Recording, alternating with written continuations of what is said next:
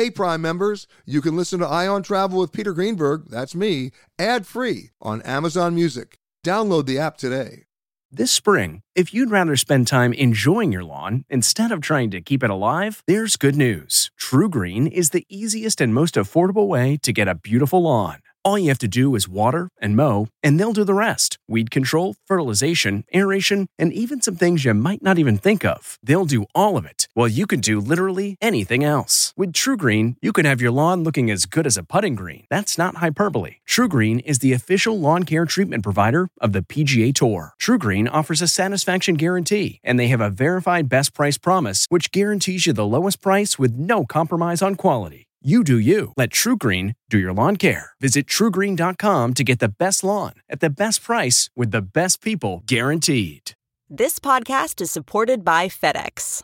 FedEx offers fast delivery, more visibility, simple returns, and weekend home delivery to 98% of the U.S. population on Saturday and 50% on Sunday. With FedEx, you get picture proof of delivery, ensuring you always know where your package is. Returns are simple with packageless and paperless returns. Plus, FedEx Ground is also faster to more locations than UPS Ground. See the FedEx service guide for delivery information. So, what are you waiting for? See what FedEx can do for your business. Absolutely, positively FedEx.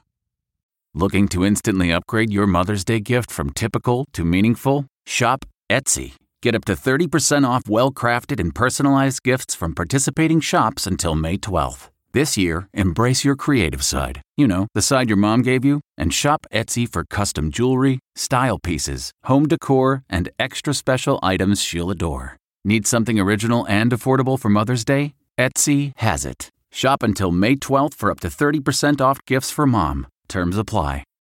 Have you ever covered a carpet stain with a rug?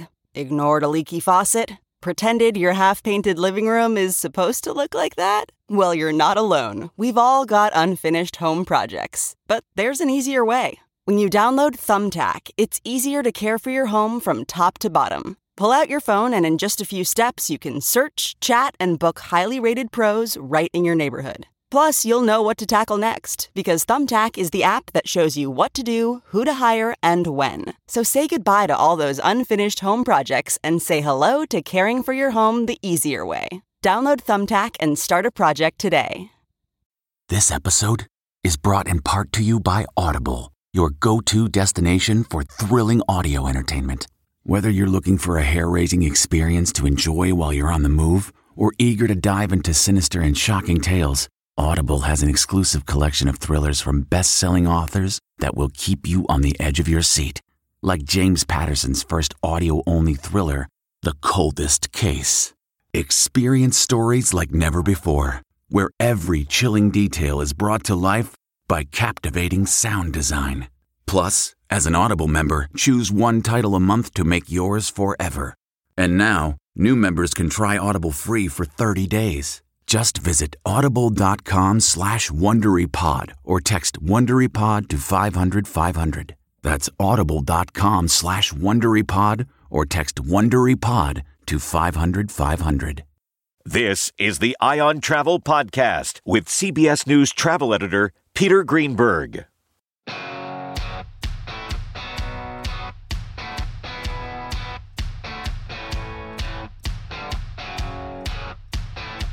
Hi, everybody. Peter Greenberg here with the latest Eye on Travel podcast. This week, coming from Nîmes in France, perhaps the most Roman city outside of Italy, but with a great history. It's also the site for something called A World for Travel, the annual conference on travel and sustainability, plus an opportunity for me to sit down with some of the world's leaders in travel. Ahmed the Minister of Tourism and Antiquities of Egypt, on the lessons learned from the pandemic not just in terms of public health, but also public safety and tourism. Then to Randy Durband, the CEO of Global Sustainable Tourism Council, and his focus on large ship cruising and some of the radical changes being made to make the ships environmentally friendly, or perhaps friendlier. And I'll also sit down with Dino Michael, the Senior VP for Hilton, on changing traveler behavior when it comes to sustainability and luxury. First up, the Minister of Tourism of Egypt, Ahmed Issa. We really need new phones. T Mobile will cover the cost of four amazing new iPhone 15s, and each line is only $25 a month. New iPhone 15s? Only at T Mobile get four iPhone 15s on us and four lines for 25 bucks per line per month with eligible trade in when you switch.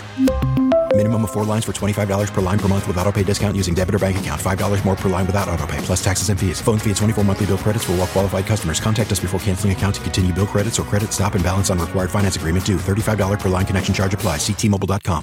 Graduation is a sweet occasion, but finding the perfect gift can be a bitter struggle. MMS.com has a solution personalized M&Ms. Just imagine the look on your grad's face when they receive a custom candy creation featuring their school's colors, name, and even their photo printed right on some M&Ms. It's a thoughtful way to celebrate their accomplishments and make the occasion even more special. Visit MMS.com to create your own personalized gifts and party favors for graduations, weddings, birthdays, and more. That's MMS.com. Use code WONDERY to receive 15% off your next order. How are you, sir? Very well, thank you. And a, and a, and a graduate of UNC in Chapel Hill. I did. Uh, I'm a fellow Tar Heel, actually, uh, 2003. Uh, great, I love it. I love it. But they didn't have such a good basketball team then. They do. They do now. Uh, and and I'm, I'm afraid that the two years I was there, you know, they weren't as good. But uh, yeah, I'm, I'm very proud of the basketball team there. So let's talk about Egypt because you can't mention Egypt without mentioning tourism. Uh, it's so much a part of your GDP. Um, and if anybody is listening to the show, it's easy to get there. Many nonstop flights now out of out of the East Coast, especially. But the most important thing is, you know, people in America worry about safety. They worry about fear. Uh, I was there. I mean, during Tahrir Square, I was there for the Arab Spring. Um, other than the actual moment of Tahrir Square, if you walked four blocks away, the Four Seasons Hotel was just doing business. Correct. Uh, Sharm el Sheikh was fine. Correct. Uh, the, the Giza was fine. Uh, Luxor was fine. And and those of you who are regular listeners to my show know I take issue. Even the intentions are good, but I take issue with State Department advisories because I don't think they're as intention as well intentioned as they may be. I think they send the wrong message. I think they're painting with too broad a brush of a stroke. I have the same issue with the British Foreign Office uh, with their with their warnings at that point. I have never felt unsafe in Egypt. Uh, in fact, my last name is Greenberg. I mean, what else do you want me to say? So, Mr. Minister, you've had time, uh, not because you planned it, but the pandemic gave everybody time to think, to prepare, to anticipate, to learn lessons, to apply them. What were the lessons that you learned during the pandemic when you had the time to think that you're now applying now to your tourism product? Well, uh, Peter, thank you very much for inviting me here to your show, and um, it's a great pleasure. What I can tell you is, uh, let me first address the security. The numbers actually show that uh, Egypt is a safe country. There is no doubt about that. The numbers prove it, and facts prove it. Now, to the lessons. What you know, I think the it's been an eye opener for everyone. Uh, what the tourism industry around the world has gone through and the Egyptian government has put together several programs to try to keep the industry working, to try to keep the hotels open. It's a fragmented industry and it depends on small and medium sized enterprises. So they went through very difficult times over the past couple of years, there's no doubt about it. But the good thing is actually, we're past it. We're almost past it.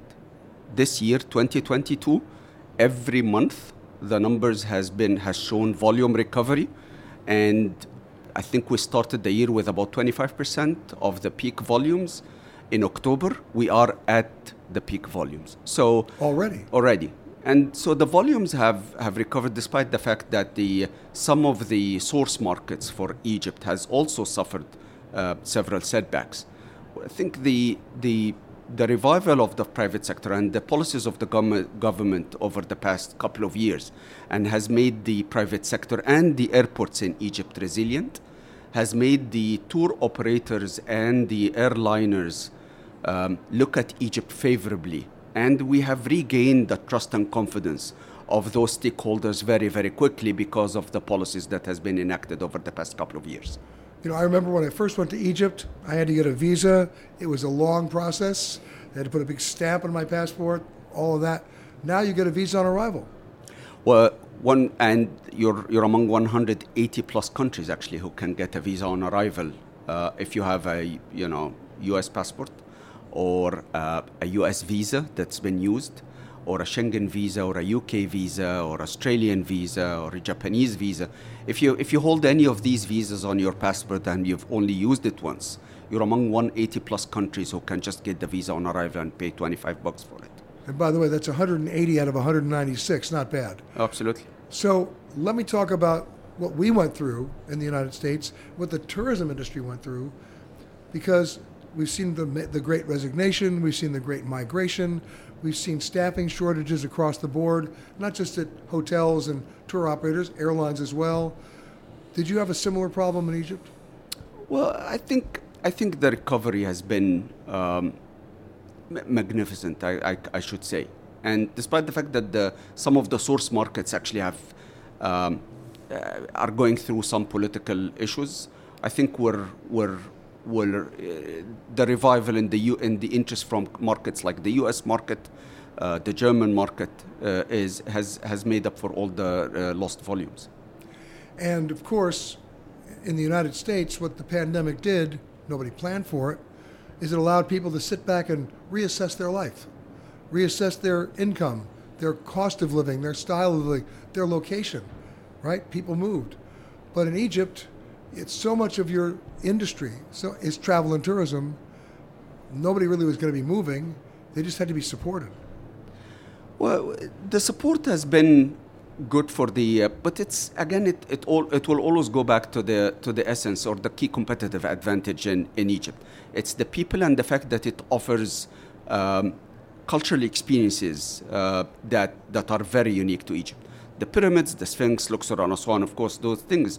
But Egypt offers a very important value proposition to travelers from the U.S.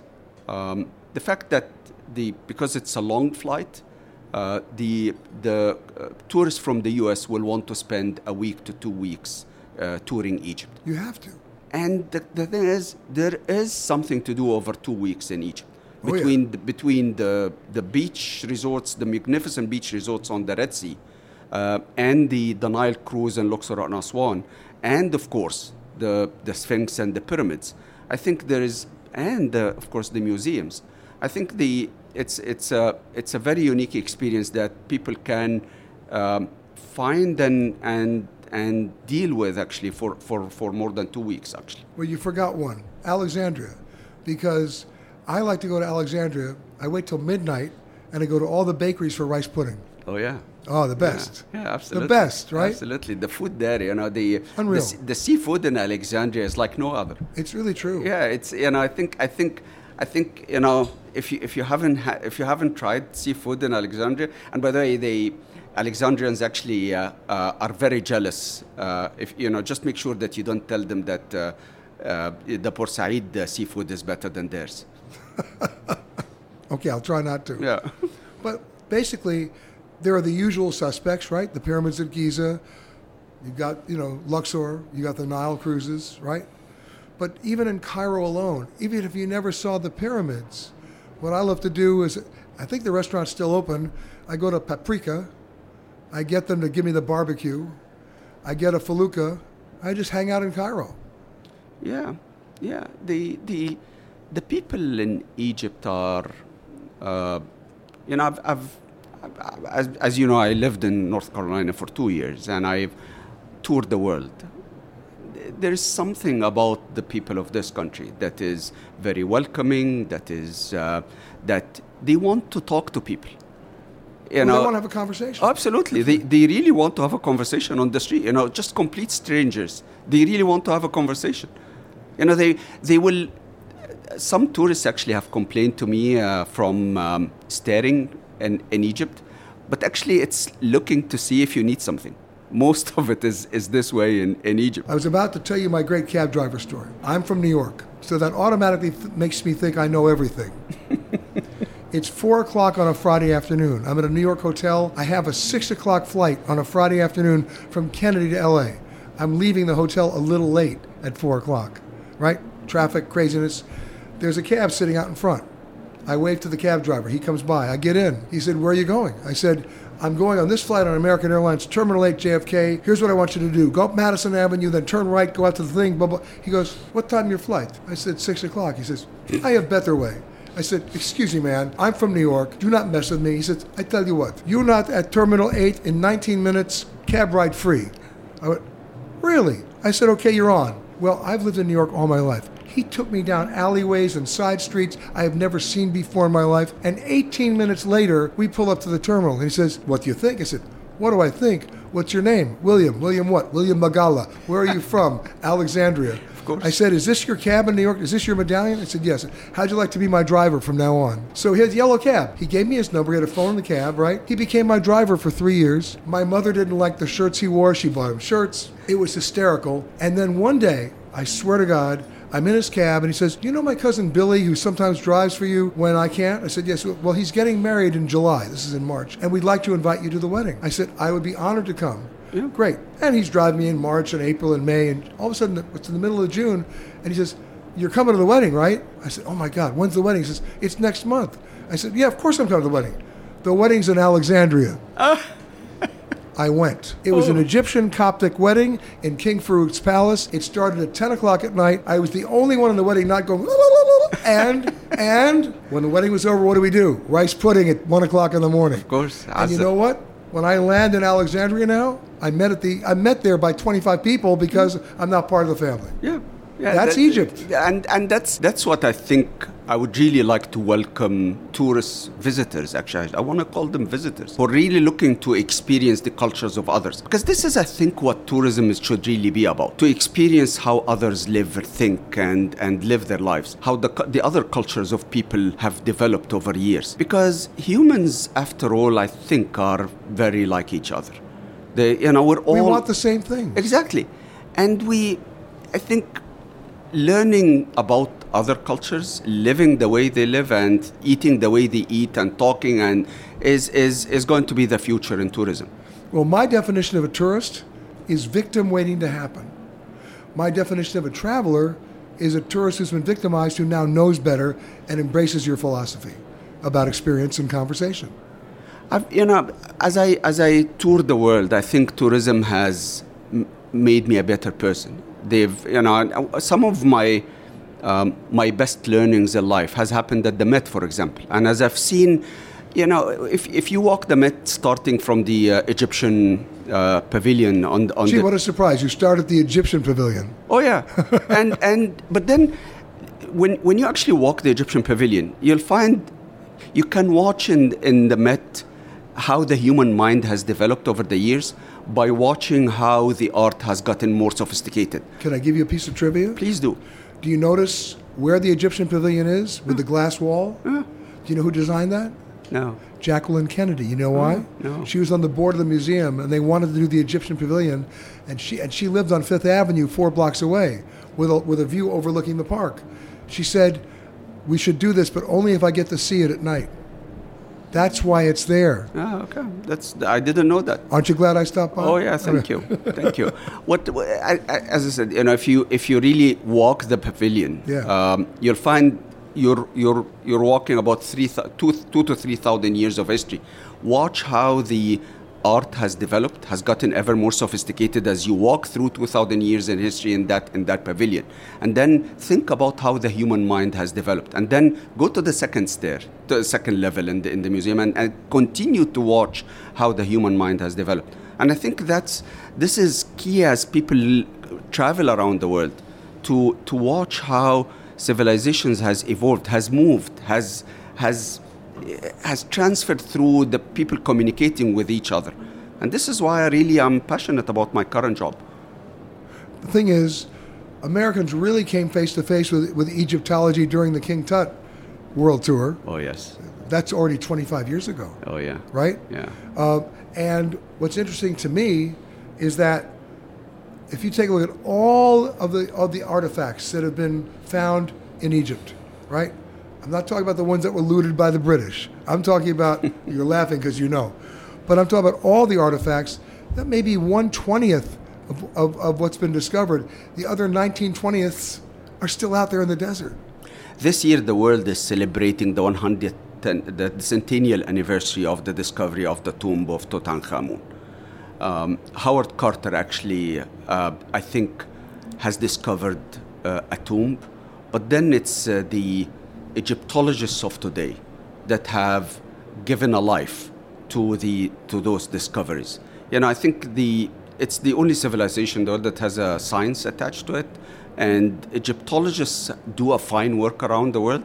But it's people like Zahi Hawass and the other, you know, Zahi's Dr. Mustafa. on the show. Absolutely. Dr. Mustafa Waziri and, and the, the current tour guides in Egypt, the 12,000 of them who actually bring this civilization to life every day as they show it to the Americans and other nationalities. It can be said that, and Egypt is certainly a, a, prime example of this, if you go to the British Museum, if you go to the Met, if you go to 25 other museums around the world and you see the artifacts there from Egypt, there's a good chance that 25% of them to 40% of them, I'll, I'll use a polite word, were acquired you didn't give them away. Well, the, there's obviously uh, international treaties and there are laws that govern how these artifacts have come out of Egypt. Right. So Egypt is committed, of course, to every law and every treaty that it has signed. But we are also committed to bringing back every artifact that has left the country unlawfully. And in fact, in the last 20 years, that's only been a really recent development in 20 years where countries are actually aggressively trying to retain and return their heritage. Absolutely. And, and each year we manage to retrieve thousands of artifacts that have left the country. Um, unlawfully. I mean, and some real surprises too. Absolutely, and some you know some of the most respected museums in the world have made mistakes. The good thing is actually that the respected museums, once they discover those mistakes, they report it. And every every day I receive a message from one of the ambassadors in, in Egypt actually telling me, hey, um, you know, one of our Egyptologists, or, you know, some of the, our authorities have found this. So I think I think there is a rising movement in the world that recognizes the the right of countries of origin of artifacts and archaeology for their uh, for their artifacts that have left the country unlawfully. You know, it's not just Egypt; it's other countries in Africa as well.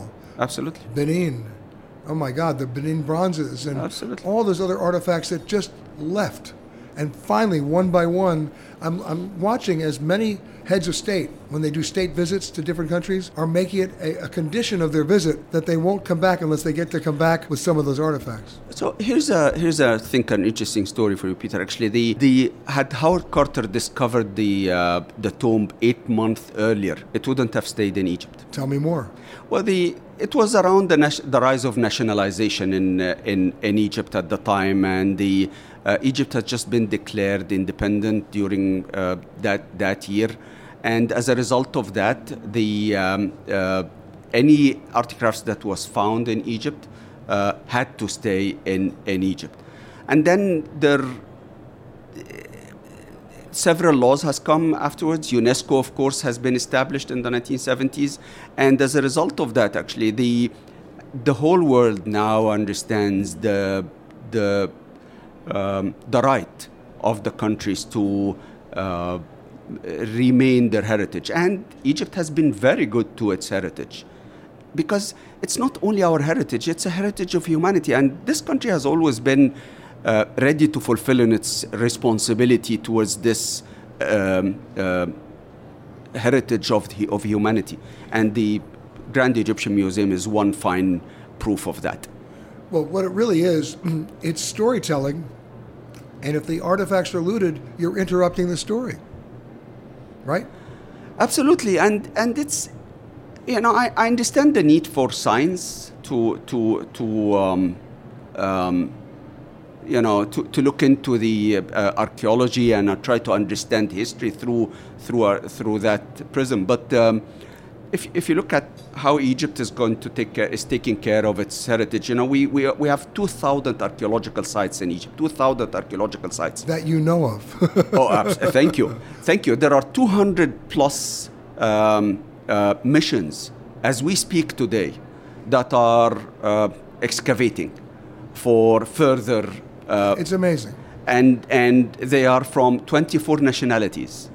24, 24 nationalities. So we've, we have opened our doors. You know, we've, I think Egypt has played, again, as I said, you know, it's, uh, we've been trying to uh, not confine the research and science to, to our Egyptologists. No, you know, 200 plus missions today from 24 wow. nationalities are excavating as we speak today.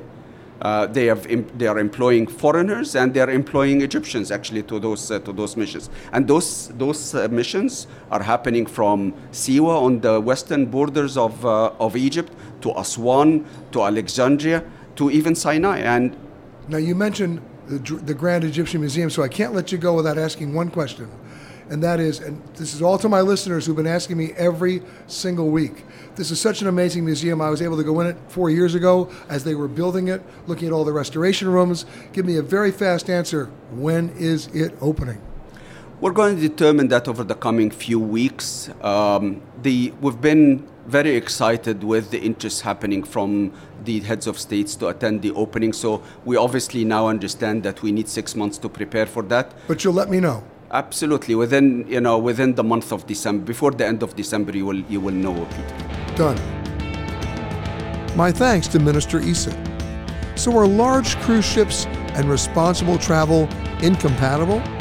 Randy Durband, the CEO of the Global Sustainable Tourism Council, used to think so. But then he says a few things changed. What makes a life a good one? Is it the adventure you have? Or the friends you find along the way? Maybe it's pursuing your passion while striving to protect, defend, and save what you believe in every single day. So, what makes a life a good one? In the Coast Guard, we think it's all of the above and more. But you'll have to find out for yourself. Visit gocoastguard.com to learn more.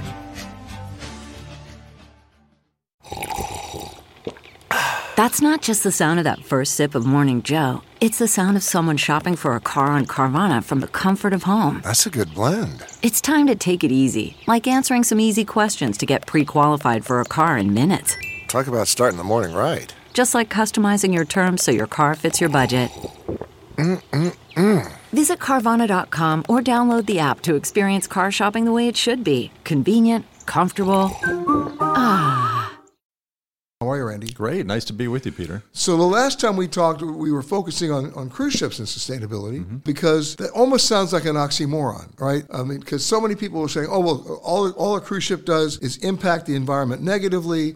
It's toxic, it's this. And yet, what's interesting to me is, you know, beware the, the law of unintended consequences. The pandemic accelerated sustainability in terms of cruise lines because there was that CDC no sail order, which gave them the time not to mention the, the imperative to truly get things together in terms of ventilation, in terms of social distancing, in terms of medical facilities, in terms of materials and fuel and, and, uh, and toxic fluids. I mean, you, you go through the whole list that they were able to perform to 75 different protocols from the CDC before they were ever allowed to sail again. And that's just the cruise lines. Mm-hmm. So I'm going to ask the stupid question Are things getting better? Absolutely, they're getting better. I was extremely skeptical and cynical, frankly, for a long time about long, large ship cruising. But something changed around about 2008, somewhere there, 2010, when virtually all new ship builds since that time frame are super environmentally friendly. They're doing onboard first pass sewage treatment, they're doing onboard recycling, they're doing all sorts of things. But they still I, were ocean yeah. dumping for a while. I mean, they were still committing sins. I'm just starting. Oh yeah, you got me started. no, I, will give you one story. I remember in 1984, I was on a ship and and um, in the Mediterranean, and they, and they they said, "Oh, we're very environmentally friendly." What their definition of environmentally friendly was, they only burned the garbage at night so you couldn't see it. Yeah. And so I'd go out on deck, and my white shirt would become dark mm. because of all the soot right? They were burning everything. They were throwing stuff. I was seeing stuff being thrown overboard all the time. Now you don't see that. No, this little smartphone in our hand not only captures murder of George Floyd, but it captures environmental ocean dumping and all sorts of things. And the Coast Guard, by the way, has done something amazing. They have a drone system that that uh, they launched on the back of a C-130, and if they think a ship is dumping in the ocean, they will they will they will trail this. They call it a drone, but it's not the drone you think is taking pictures. It's a drone they drop in the water. It's a scooper, mm-hmm. and they and they and they trail behind the the ship. They take water samples, and if the water sample shows pollution, it's like DNA. when that ship docks, they inspect the ship, and if it matches, there it's it's a huge fine. Mm-hmm. So at least they're stopping that. Yeah. Well, I think so much has changed. I mean, we could go into various operational sides, and you and I were talking about port side electrification, but their attitudes have changed. They realized they had a PR problem. They realized they were getting so much bad press that they had, from a purely branding standpoint, Yeah. as an industry, and each individual brand had to change their game. So I do think it's genuine because I've seen them. Again, I started skeptically, but I've now seen them first half up close, you know, changing a lot of things, and uh, it's genuine, it's real. And the good news is during COVID, when they had to shut down their business entirely, they retired far more ships during COVID than they intended to. So now they got some of the old stuff that's now been dismantled and re, you know, so we have a higher percentage now of newer ships. But again, attitude in terms of policy, we're working with them at ports, largely in the Mediterranean and Aegean, but elsewhere. Uh, and we've been doing our assessments against our global standards. And, uh, and they're very, and CLIA is very supportive of this, Royal That's Caribbean. the Cruise Lines International Association. Yeah, yeah, yeah. Uh, what's interesting is you, know, you see that there's an evolution here in terms of the fuel sourcing. Um, they put in scrubbers at one point. Now they're they're different. They're going to LNG. Uh, Norwegian just announced methanol. So they're looking for different sources. Absolutely. And there's two other changes. Government. EU has the most stringent regulations in the world. So because the giants, Royal Caribbean and Carnival, have brands in the Mediterranean and EU waters, they have to comply. And the second major hot point driving them is for change is Alaska. Because as you know, the communities. I, I think you you mentioned uh, somewhere. I heard you say that uh, you know Alaska. Some of the ports uh, forced them or asked them to get port side electrification. So those two places, sailing around what, the what Caribbean. that means just is that when the ship comes in, they do not keep the engines or the generators running. They literally plug in. Right. And they plug into the electric grid, so there's nothing going in the air. Exactly. And of course, we're all hoping that the electrical grid gradually gets cleaner and cleaner over time. It's not Sure. as clean as we'd like it to be today, but it will be, and we're moving in that direction versus fossil fuel engines, which are not moving in the, in the proper direction. So, port side electrification is important, and uh, the EU is mandating it by 2030. So, the ports in the EU waters are all forced. They have to comply and they have to. They have to capacitate themselves at the port to provide that, that facility. All right, so you just said you're just getting started, so let's talk about that. we understand what they're doing in terms of emissions. We understand what they're doing in terms of, of, of, of products, right? It's one thing for a cruise line to say, okay, we're no longer going to use single-use straws. You know, pla- that, okay, that was a start. And when- And when you add up how many straws we're talking about, that's a lot of straws. It's a lot of plastic, but that's really not the bigger problem, is it?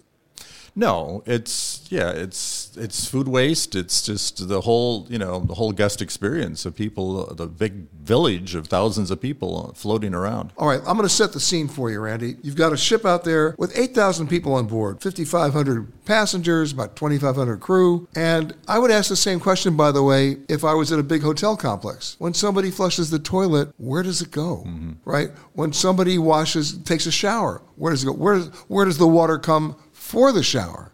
Right when somebody finishes their dinner, okay, and they take the they take the dishes away, where does that go? Right, and I'm asking you. Well, I'm not a full expert in all the detail and all that, Right. but I know a few things uh, about that. I know that again, the newer ships have onboard pre-sewage treatment, so they're making a first step. So when they get to land, where they're required, there are some good regulations in certain places now. You know, to then discharge the sewage in a proper way with the local facilities, but. I don't really, I can't comment on what they do in places where it's really not required.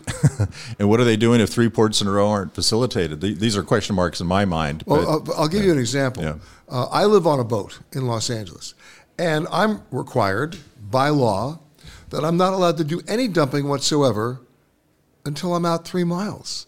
Wait a second. What? Why would I want to do that at all? Right? But that means if I want to pump anything overboard, I can do it after three miles out. That seems to be the most ludicrous, silly, stupid, and dangerous idea. They claim they're not doing any more ocean dumping at all. They're, that they're properly disposing of sewage at ports. And again, the smartphone, I think, put a stop to it. Arnold Daniel it's at uh, Carnival. Arnold Donald, yeah. Yeah, he openly talks about the fact that, you know, they got caught with a smartphone recently. I think the last time was about eight or nine years ago. And he's vowed to never let that happen again. They get it, they were wrong, and they've changed protocols and training and all that. So, you know, um, we don't have evidence anymore. I mean, we used to have plenty of evidence of the past. You know, passengers are up all night on decks, like you, with their cell phones. yes. exactly. Yeah. All right. With so- the with the police force cell smartphone. Exactly. Everybody, everybody's a journalist now. Uh, all right. So, what do you want to see happen now? On cruise, Yeah. uh, continued movement. I'd like to see more regulation in more places. You know, let's let's be honest about the elephant in the room. That they, you know, I have great friends now in the industry, but you know what they need to, you know, they have to contend with is that they ha- they use flags of convenience. You know, they might be based in Miami, but the ships are all registered and.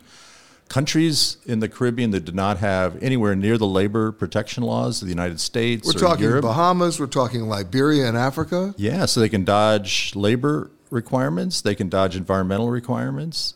So they have to do all this voluntarily. This is where I got into EU and and uh, Alaska. Are really the only two places in the world where there's significant oversight. Now that's incru- improving in Asia. Places like Singapore and others are upping their game. So they're going to face more, you know, kind of It's coming. regulatory It's pressures. coming. It's coming everywhere.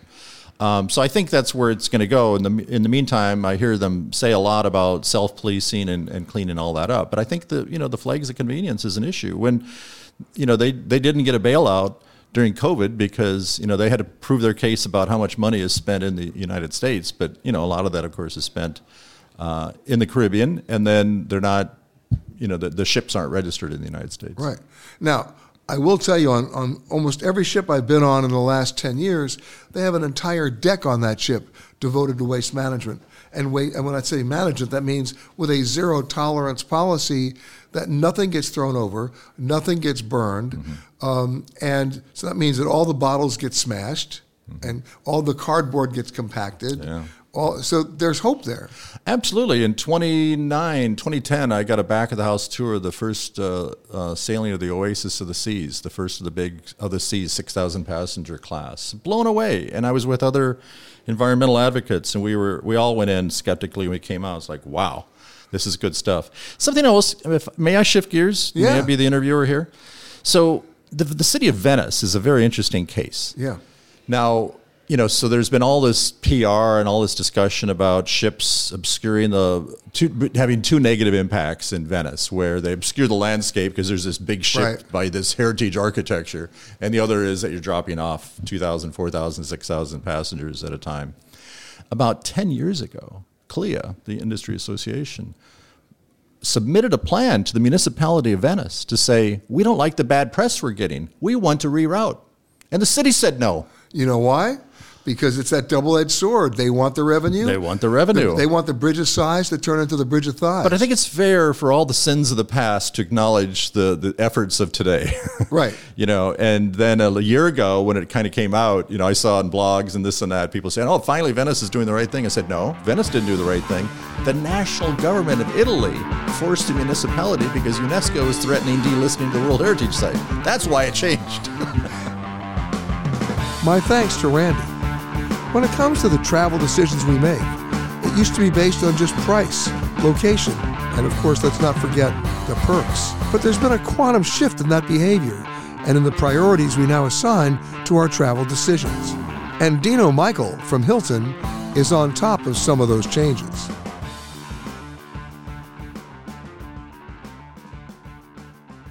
Welcome. Thank you. Great to be here. So let's talk about these numbers because for me, I saw the demand come back. You saw the demand come back, and it came back without sensitivity to price, without sensitivity to how much it was going to cost anybody. But I kept on thinking, okay, by the end of September, you know, Labor Day being the great demarcation line, kids back in school, okay, it was going to drop off. It didn't. What happened? I think the desire for travel is still there, continues to be there. I think people are. It's not just about revenge travel, as they say. I think there's just a long term view. People want to get out, see more of the world. I think they've had time to reflect, seen what they get their bucket list done, um, get out there. But isn't it more than a bucket list right now? Because the bucket list got thrown out the window during the pandemic. True. Because people had to redefine where they wanted to go based on social distancing, the ability to breathe, getting away, changing their lifestyle because so many were working remotely, right? So the bucket list kind of moved away a little bit. But now you can do your bucket list and you can work at the same time, right? You can You go away. to, you just don't want to admit it. you can go away. You know, now with remote working, you can maybe extend that trip a few more days. Work work online, offline. You know, come back, maybe see places or extend that business trip a few more days. I, I think it's it's a natural extension. So what changed though? Because was it the number of stay, number of days? Was it the location? Was it what they were asking to do when they got to the hotel? I think it's a mix of everything. I think it's spending more time with, with friends and family, with loved ones. Um, I think there's been a real shift towards thinking about oneself. You know, how do I ha- enjoy my life a little better? You know, less materiality, a little bit more experiential, a bit more authenticity. Um, maybe finding that that new and unique experience that isn't. You know, there's this Instagram reality, right, where you see these wonderful places, but the reality is there's 50,000 people on the beach. So trying to really find something new and unique, something interesting that's recommended by the team, that they can really feel like they're having an adventure again. And you're seeing much more multi generational travel, especially when there are moments of crisis. So I remember going back after 9 11, after the uh, economic debacle in 2008, the volcano erupting in 2010, and of course, after COVID. I remember you, you no longer have this hotel, but back in 2008, 2009, I was in Paris working on a story. I walked into the old Hilton in Paris. It was jammed. You couldn't get a room. It was oversold with Americans. And I, they're all in the lobby. So I walked up to them. I said, You are aware there's an economic debacle? Yes. But you're here? Yes. Why? And you know what? I got the same answer from everybody. They said, We felt if we didn't go now, we were never going to go. It was sort of like a Last Supper mentality about travel. And I'm feeling that again now. Yeah. Look, being I think being restricted for so long, it allows you to really reassess. I think there's a real passion for new destinations, and again, it's not just time with family; it's time for yourself, and this real shift in trend towards your your wellness. I mean, we've been talking about wellness for a while, and but we've you know, redefined it now. We have, but I think there's we, we talked about it. We, we there was an ambition. There's the personal. T- yeah, I'm going to get healthier. I'm going to I'm going to read more. I'm going to do this. But now there's a real, I think, uh, push behind it. I am going to do that. I am going to get healthier. I am going to you know read more, see more, do more, and that's manifesting you know to our benefit. Of course, you've seen the changes. Five years ago, the definition of wellness was the hotel that said we have a spa, right, and a gym, and a gym, which by the way nobody ever used. Right? I mean, they all said they wanted it. Nobody ever used it. You'd pack your sneakers and not use them, right? Exactly. So now, how has wellness be, been redefined? we're thinking about it far more holistically from the way we design spaces. In luxury, we're lucky. We have a premium, we have space, we have you know larger rooms, larger grounds. In a resorts, we're now thinking about how we design areas of reflection, meditation. You know, how do you have outdoor classes? You know, take that yoga class, that Pilates class, the morning sunrise session. People are loving it, and we've we've got the benefit of space. Maybe some equipment in your room that allows See, you to in, work out. In my experience, my moment of reflection is going to a quiet space and realizing what I just spent at the minibar. That's it was just a thought. We have a space like that in our Waldorf Astorias. I bet you do. It's called the Library Lounge. You can sit there and reflect. But you actually you're you're redesigning the, the floor plan then. We're thinking about our spaces, you know, physically. You know, our, our front desk as technology moves on. For example, we've got a great digital key as part of our Hilton Honors app. So if you take away some of that friction in, in the guest journey, so queuing at a front desk, waiting for your key, you've come in late, if we can make all that some of that friction go away through technology. The interaction that's left between you and a team member is positive. How can you help me plan my next trip? How can you help me find a great class nearby? How can you help me do something else? So you're redistributing your human resources so that nobody's like on a line just to check in but you could actually have a conversation. Yeah. We want the same amount of team members the same ratios there. We want to release I guess some of the, the, the mundane elements of, of the guest journey, the, the, guest arrival, and replace that with just positive interaction and have our team members really there looking at you and from a pre arrival to post departure, how can we make your stay better? How can we enhance it, amplify it? I remember before the pandemic looking at some of your lab work, you know, in your in your model rooms, yep. and you you'll remember this, right? The robot, yes, right? The robot butler, right?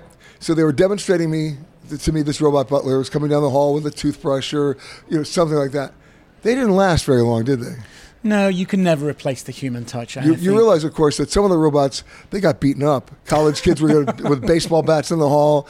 They found one robot that esca- that wanted to escape the hotel. You saw this, right? The robot literally tried to run away from the hotel. Thankfully, a short-lived experiment. So it's not around anymore. No, it, look, it, it, you can't ever replace the human touch, the yeah. attitude of a team member, the welcome you'll get. I guess that, that welcoming smile. I mean, even even I, you know, I work for, for Hilton. I have done for many years. There's still that sense of relief and, oh, I'm, I'm here, I've arrived, I'm going to get looked after. And we want that sense of hospitality. You know, you're home, you're being hosted. That's the emotion I want. And I think, look, we can build beautiful hotels, we can build beautiful places. But for me, the secret sauce is always going to be the team members. Well, you mentioned the emotional quotient.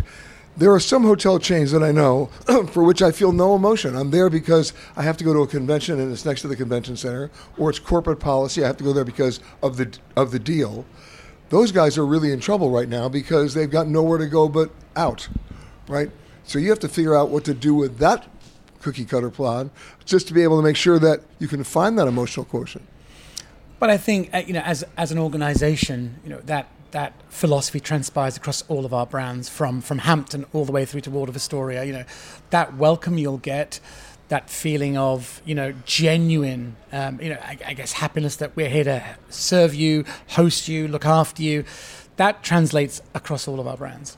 So now, having said all that, what's your biggest challenge? I think right now it's developing our team members and give them a chance to grow. I mean, as you know, that or find team members. Yeah, but you, you, can find them. I think what we're finding right now is that we're having to bring in team members who maybe have never worked in hospitality before. Right, you got to train or, them. You know, not forget a hotel, not even a, you know the industry. So, I think for us, we hire for attitude first. And we've spent the last couple of years really developing and focusing our training materials, our development programs. What's the big thing that's changed in training? I think rooting them in the brand philosophy first once they understand the objective and they've got the attitude, the rest actually is fairly straightforward. You know, I've said this before in so many other conversations because I've experienced it myself. If you and I were to go to have dinner tonight in, in Italy, yeah. the person who's our waiter or waitress, that's not their job, that's their profession, right? It's what maybe their father or mother did before them. They love their job.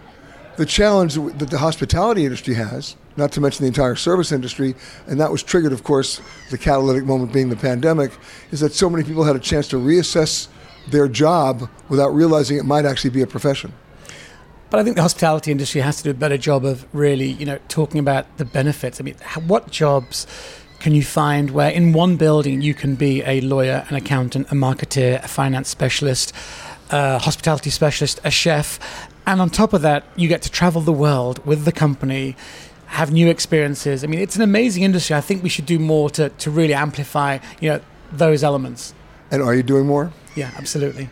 I mean, the, the travel, seeing the world, meeting new colleagues. It, it is Hilton is your second family, and I think you find that you talk to any one of our team members, they consider, you know, they've got two families, one at home, one at work.